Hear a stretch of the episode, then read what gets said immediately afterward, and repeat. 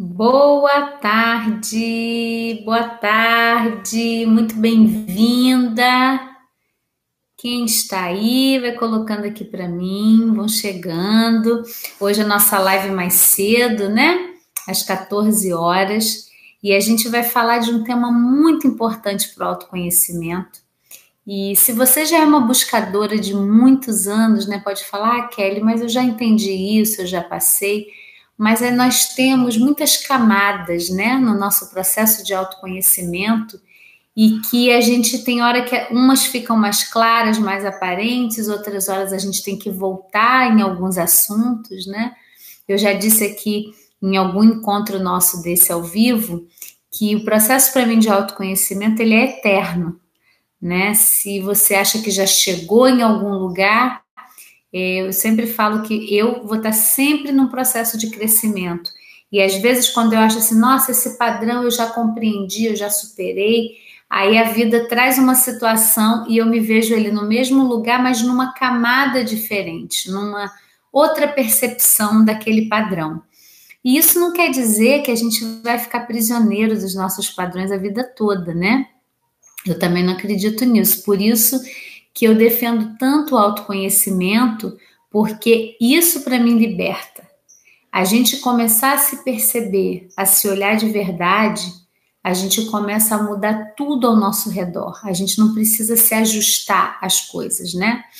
E esse tema que eu coloquei para a gente falar hoje, que é individualidade versus egoísmo, para mim foi um tema que mexeu muito comigo lá atrás, quando eu comecei esse processo de autoconhecimento, né?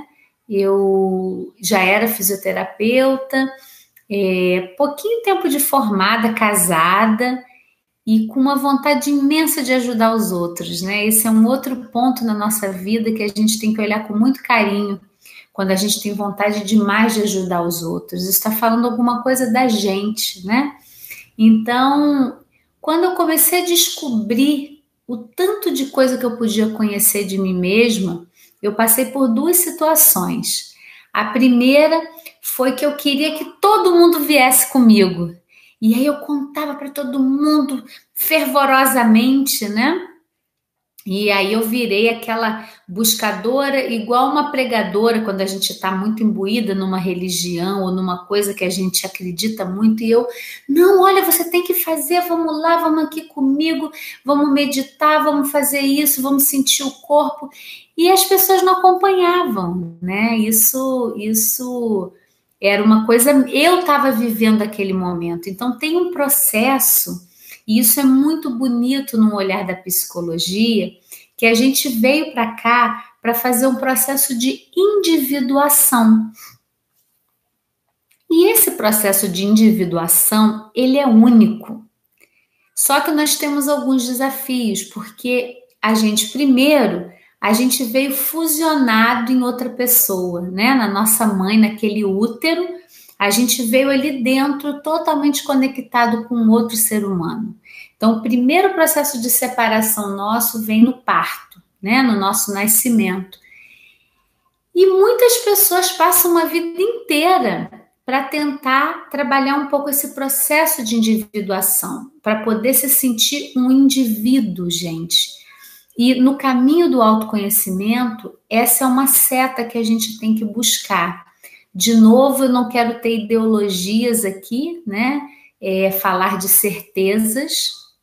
Eu trago um compartilhar dentro da minha busca.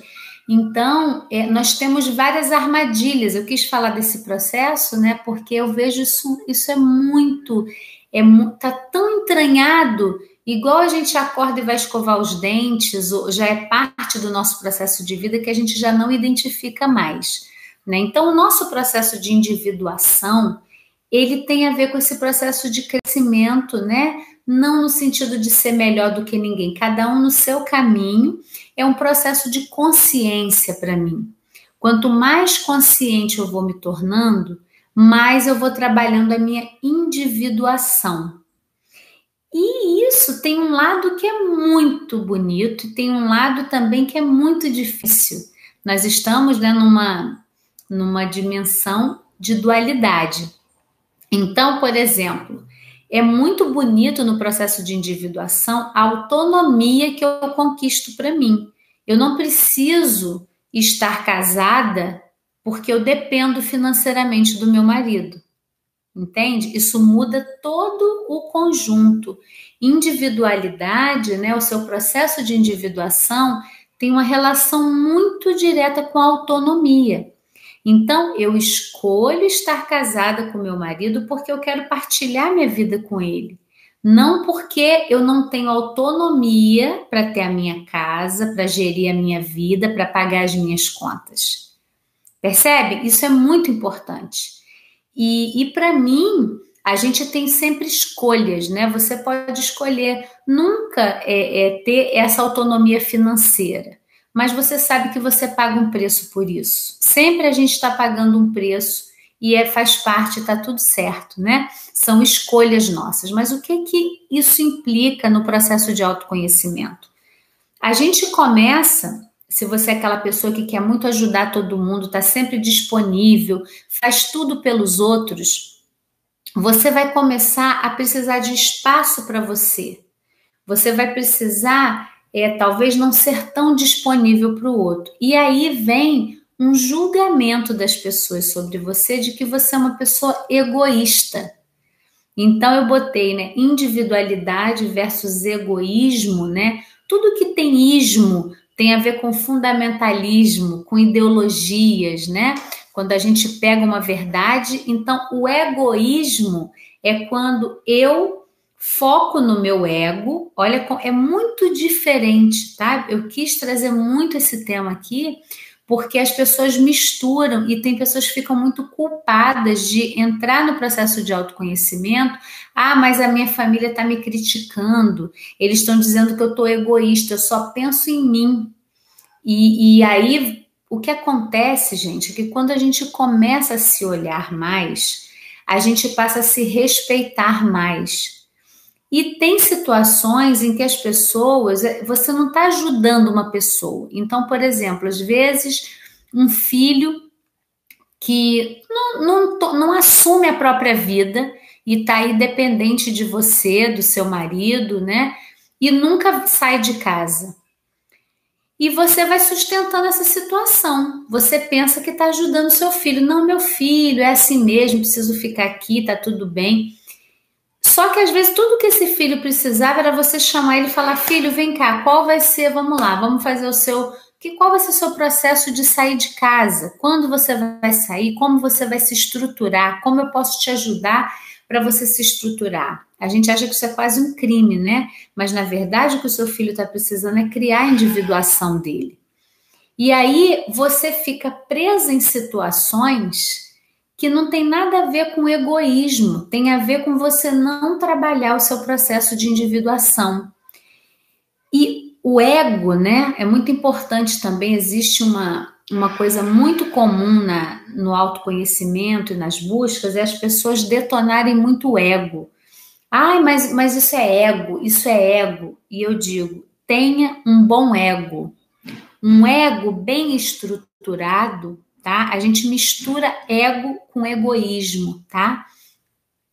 O ego, gente, é uma instância psíquica, né, usada lá na psicanálise desenvolvida por Freud, mas que para mim o ego, ele é o nosso contorno, tá? Ele é o que faz eu estar na sociedade, saber o meu limite e o limite do outro. Então, o ego, num certo olhar, mas num olhar mais do Ocidente, é, ele tem muito a ver com isso, a minha relação com a sociedade. No Oriente, o ego é visto como uma prisão, porque você fica identificado, que é uma coisa diferente. Uma coisa é você construir boas barreiras, né? Se você teve uma educação um pouco mais ou menos saudável, porque aqui a gente vem para os desafios mesmo. Você vai ser uma pessoa que vai ter um ego bem formado. O ego bem formado é quando você é capaz de construir autonomia, de ter um equilíbrio entre o dar e receber, de sentir autônoma, poder também caminhar com as suas pernas. Tudo isso fala de um ego estruturado, tá?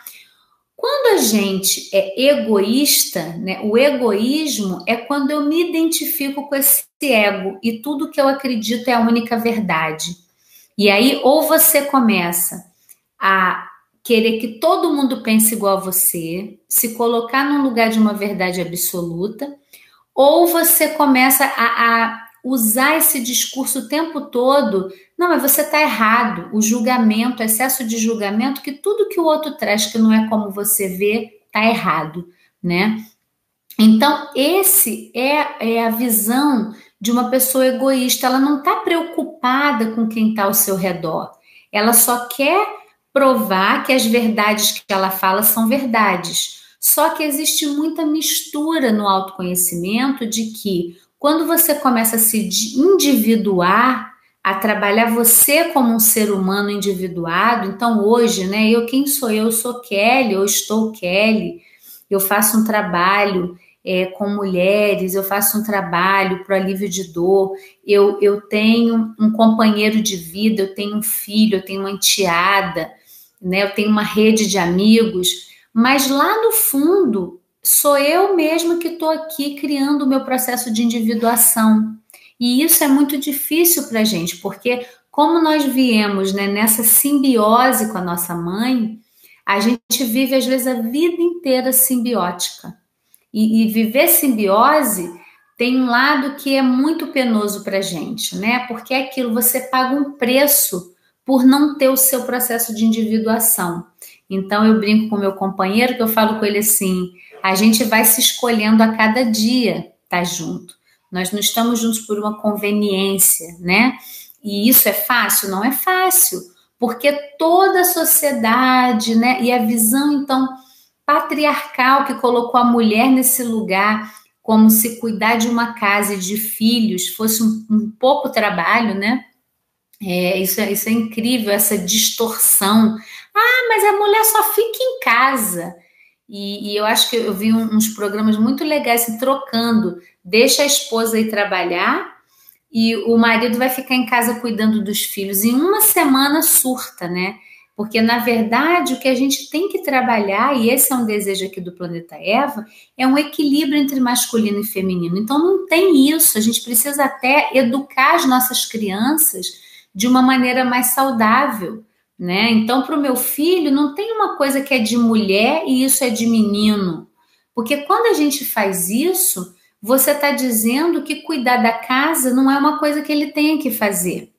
Cuidar de, de um, um bichinho, de um, uma boneca, de uma coisa, não é uma coisa de menino, né? E eu não estou falando nada em relação a gênero, tá, gente? Eu estou falando de um ser humano. Por exemplo, se você pensa amanhã uma pessoa que pode se casar, compartilhar a vida com um companheiro e que é tudo igual. Se eu posso lavar louça, ele pode lavar louça, eu posso botar roupa na máquina, ele também. E um pega o filho, troca a fralda, o outro troca. Para mim, isso é uma, vai ser uma sociedade mais saudável.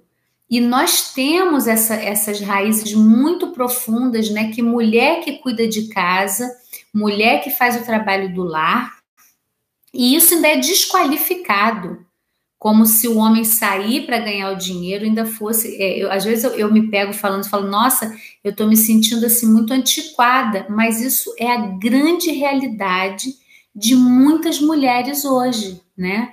Então, é para a gente refletir que quando você entra num processo de autoconhecimento, você começa a se individuar mais. E aí você começa a dar mais limite. E limite é dizer não para coisas que não são legais para você. E isso pode começar na sua relação mais íntima, isso pode começar com um familiar, com um irmão, uma irmã, isso pode começar com um colega de trabalho, sabe? As pessoas que vão sempre te pedindo coisas e você está sempre ali, é só para lembrar que isso você não está trabalhando o seu processo de individuação. E esteja tranquila que quando você começar a dar limite a dizer não, você vai ser chamado de egoísta.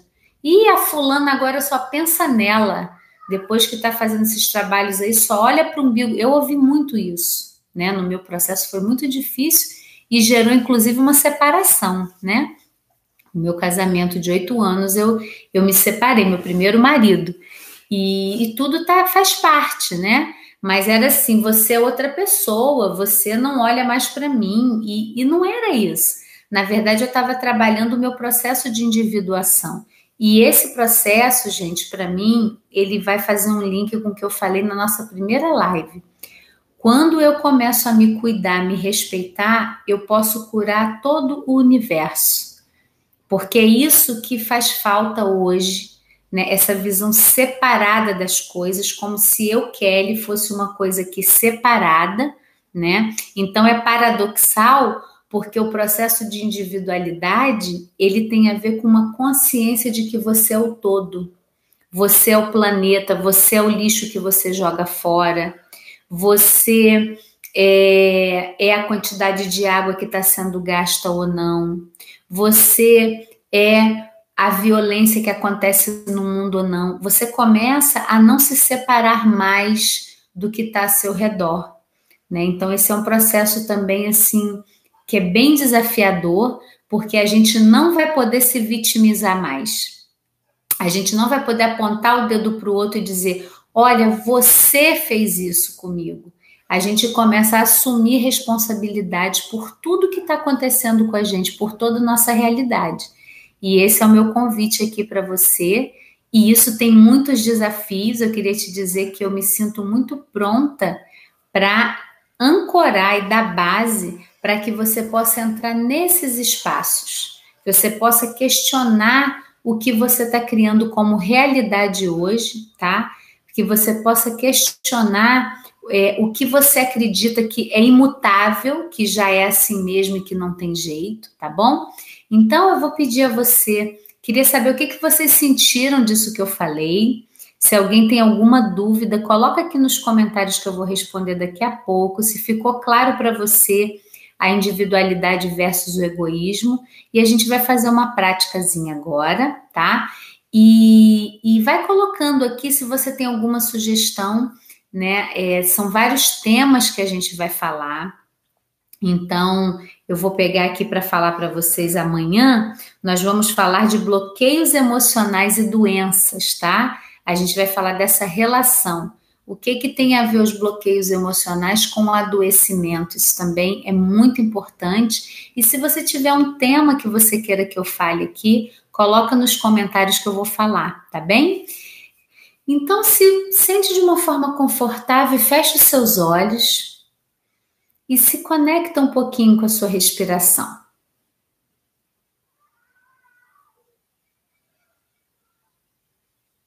Deixa o ar entrar e sair.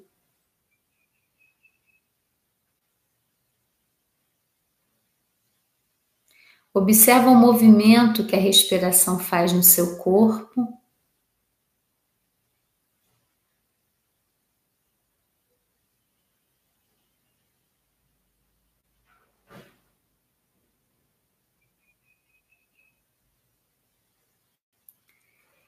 E observa se você consegue sentir a pulsação do seu corpo. Se você quiser, você pode colocar a mão no coração que é um lugar que você pode sentir a batida do próprio coração, mas algumas pessoas sentem nas mãos, nas pernas. Se conecta com essa pulsação.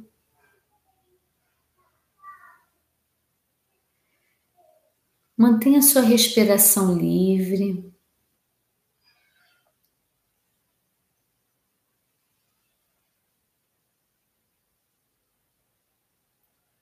Essa pulsação é o seu ritmo interno. Se conecta com ela.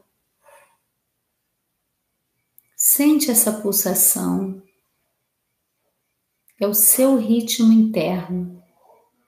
E quanto mais você for capaz de sentir esse ritmo interno, mais capaz você vai ser de dar limite no que precisa ser dado, de respeitar o que precisa ser respeitado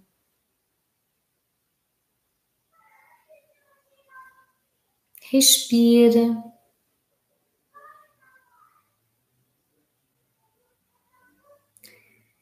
E traz agora para sua percepção uma situação, uma só, em que você se sinta é, que você tenha necessidade de dar limite. Vamos pegar uma situação simples, tá? Para a gente começar. Então, seu processo de individuação, quanto mais você for você mesma, mais consciência você tem, mais você cura você, as pessoas a seu redor, seus familiares. Então, pensa uma situação mais simples. Às vezes é um hábito.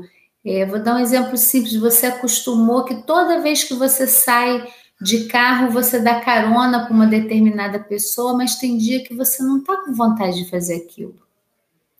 Mas você pensa, ah, mas não me custa nada, mas eu vou ser egoísta se eu, se eu negar. Por que, que eu vou negar? Porque é natural, tem dias que a gente não está com vontade de fazer. E nem sempre você vai poder se atender. Né? Já tem muitas obrigações que nós temos que, querendo ou não querendo, nós vamos fazer. Então pensa numa situação simples do seu dia a dia, que você sinta que é uma demanda que você tem, que você recebe, sentindo o seu ritmo interno. Mantenha a conexão com a sua pulsação.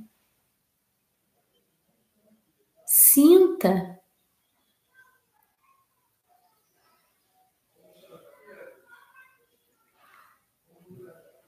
essa situação que você precisa dar um limite e observe como você se sente. Já visualiza você dizendo para a pessoa ou você é, mandando uma mensagem: olha, isso eu não vou poder fazer hoje. E observa no seu corpo qual o sentimento, a sensação que vem de dar esse limite. Acolhe isso um pouquinho, respira.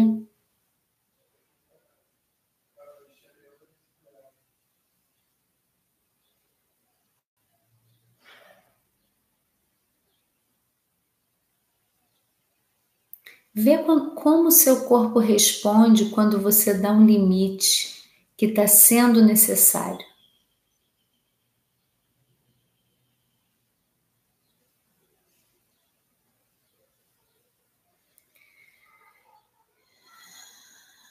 E aí faz uma respiração mais profunda, puxa o ar pelo nariz e solta pela boca.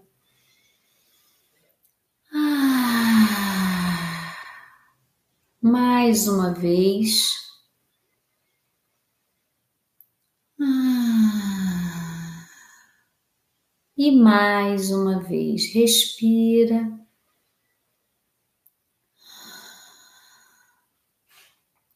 Abre os seus olhos devagar e diz para mim como você se sentiu.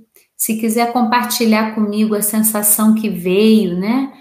O que que você precisa dar esse limite? Se é muito difícil, se não é para você. Você não precisa citar nomes, você pode citar uma situação, porque a gente vai se apoiando junto, né? E eu queria dizer para você que é muito importante a gente ter um espaço onde a gente pode acolher tudo que precisa acolher, o que vier, qualquer situação que a gente esteja vivendo, né? Porque tem uma disseminação também muito grande é, só da gente falar das coisas boas, né? Belas, e, e realmente tem uma separação também aí entre ficar reclamando e ficar negativo é uma coisa. Mas se dar conta de situações da sua vida é muito libertador. E eu entendo que tem algumas situações, às vezes, que a gente olha e fala assim, mas isso não tem jeito, Kelly, não adianta mexer, é assim mesmo. Então, eu te faço um convite de vir comigo para a gente mergulhar nesse universo que você vai ver que é incrível. Só a sua disponibilidade, às vezes, abre uma porta e uma situação que você não imaginava que ia mudar, ela pode mudar para você de uma forma muito suave, muito tranquila e é muito importante você estar tá disponível para olhar para essas situações, né? E a gente sozinha às vezes é muito difícil. Então, que você possa contar com o Planeta Eve comigo para a gente ir olhando em profundidade, tá bom? Então, deixa eu ver quem está aqui com a gente. A Dalva Delusa.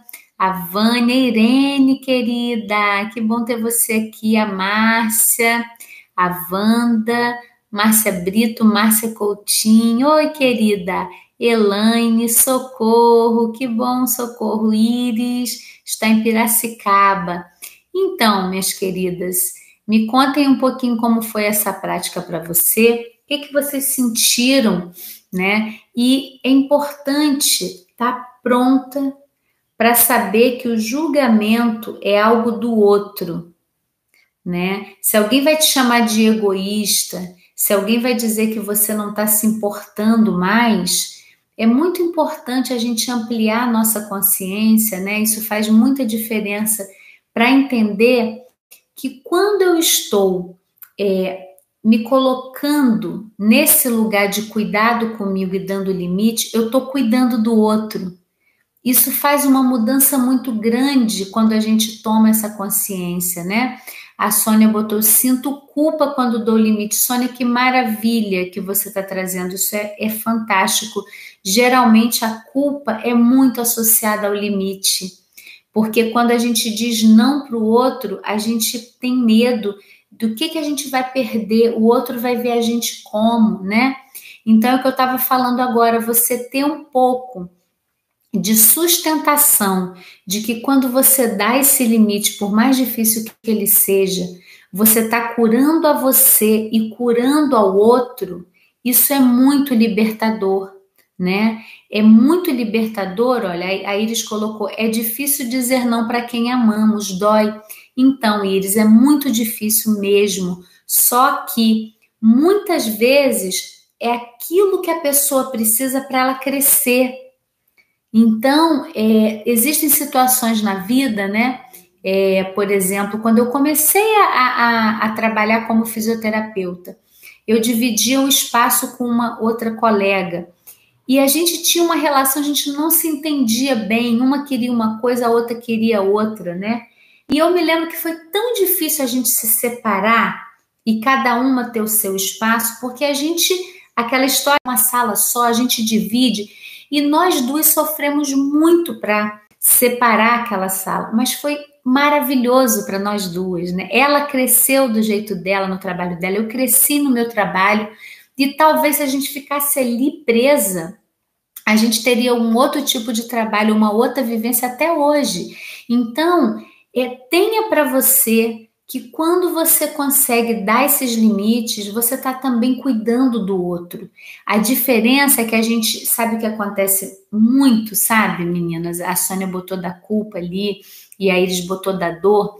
É que quando a gente deixa a corda esticar demais, o que, que acontece? Você vai, deixa, deixa, deixa, a corda vai esticando. Quando você vai dar limite, você tem um estouro. Você não vou mais fazer nada. E você vê aquele monstrinho, entre aspas, que você não queria mostrar para o outro. Né? Às vezes, esse é um primeiro momento necessário para o nosso crescimento. A gente dá, às vezes, vem esse limite meio forte, mas com o tempo a gente vai construir uma capacidade de só dizer: olha, isso eu não posso fazer mais. Não, hoje eu não posso fazer isso. E a pessoa pode não gostar, mas você está cuidando dela. Porque a pessoa também estando dependente de você, ela não está desenvolvendo a autonomia dela. Então é muito importante cuidar disso, tá bem? A Delusa botou: Estou me dando limites. Com certeza, Delusa, nós também precisamos, né? Nós somos uma sociedade que tem muita carência de limite. E o limite ele vai também do quanto a gente se atropela para atender ao outro. Muitas vezes a gente se atropela para fazer aquilo que o outro precisa. Né? Muitas vezes a gente invade muito a vida de alguém. É importante fazer essa reflexão também. Se a gente fica demandando muito, por exemplo, de um filho e quer que o filho esteja sempre ali, atenda a gente, ou uma irmã, nós também temos essa troca de papéis. Né? Muitas vezes a gente entra nesse lugar, né? A Dalva botou: estabelecer limite é complicado para mim. Mesmo quando o outro tenta me compreender, sinto ainda uma raiva que reverbera no meu corpo com falta de ar. Nossa, Dalva, que percepção maravilhosa você tá do seu corpo, né? É... o seu corpo, né, você, você entra no contato com a raiva, né, da, o limite para cada pessoa pode ativar um tipo de sentimento, né? Só de você ter essa percepção, Dalva, já é muito curativo. Você sabe esse nosso sentimento que vai vir a raiva. Como eu canalizo essa raiva? E raiva e limite também está totalmente ligado, porque em geral, Dalva, a pessoa por não dar limite vai subindo uma raiva muito grande e ela estoura né? Então, é, é um exercício aí para você continuar. Você já tem uma percepção incrível no seu corpo. Às vezes leva anos a pessoa conectar com aquilo que o corpo dela diz quando ela faz o limite, né? Observa, chama essa raiva e sente ela, observa ela, não tenha medo dela, ela não vai te devorar. Só de você estar tá consciente, ela já se dissolve um pouco, tá bom? A Irene botou abrindo a percepção e vendo quanto se faz necessário dar limites. Que bom, Irene. Gente, nós somos uma sociedade carente de limites.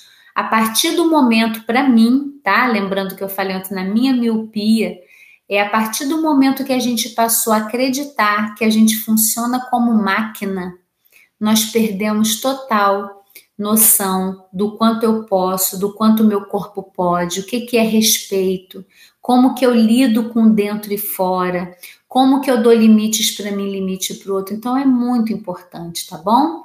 Zezé, que bom que você está aqui. Ela tá, tá aprendendo a dar limites, que coisa boa, um aprendizado eterno. E como eu falei para vocês, né? Esses aprendizados às vezes vêm camadinhas diferentes. Você fala, não, agora eu já dei limite no meu filho, Aí aparece uma amiga pedindo limite, aí aparece o marido pedindo limite, para a gente aprofundar o nosso autoconhecimento. Então, não é acreditar assim, ah, Kelly, então três dicas para dar limite. Pronto, já sei dar limite. Não. Não é assim que funciona no autoconhecimento. Nós temos né, ondinhas, nós temos situações que vêm e que vão para a gente aprofundar esse autoconhecimento, tá? A Maria Angélica colocou: às vezes precisa falar o não porque o outro nem percebe, ele nem sabe que está ultrapassando o seu limite e ainda está prejudicando a si próprio, ambos perdendo seu espaço. Que beleza, Maria Angélica! Perfeito, é isso mesmo. Aí eu quero fazer mais uma prática. Vamos fazer? Nossa, essa, essa fala da Maria Angélica me lembrou muito uma prática gostosa de dar limite. A gente vai fazer aqui para encerrar. Maria José botou: essa caminhada junto com você está, me abriu muitas perspectivas. Que alegria, Zezé. Nós somos companheiras de alma, né, querida?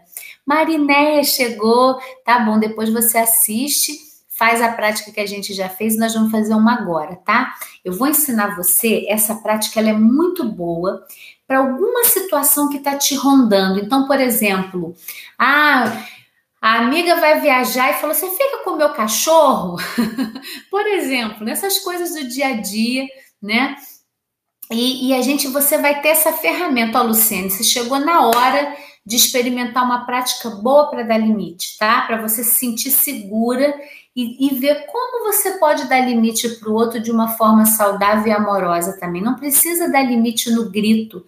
A gente só grita e berra quando a gente esticou demais os nossos limites, entendem? Quando a gente pode, no momento adequado para a gente dar o limite, é mais fácil e é um exercício constante, tá bom? Então, nós vamos fazer assim: ó, você vai colocar as suas mãos do lado, vai fechar os seus olhos e não vai pensar em nada específico agora, tá? Você vai esticando seus braços devagar Imagina você fazendo essa redoma, você está criando um espaço para você até onde o outro pode vir. E aí algumas pessoas vão parar aqui, outras vão esticar o braço todo. Vai no seu tempo, ó. Vai devagarzinho, vai deixando a sua mão, sente a energia nas suas mãos e você vai sentir que você está criando um contorno para você. E aonde for o seu contorno, você para e você vai fazer uma redoma, tá? Faz assim com a mão é como se eu estivesse fazendo uma redoma ao meu redor. Respira e sente essa redoma te protegendo. Você pode fazer em cima também, tá? Como se fosse o seu campo de energia, né? É, é aquilo que a Maria Angélica falou. O outro, ele não sabe até onde ele pode vir, ele não sabe.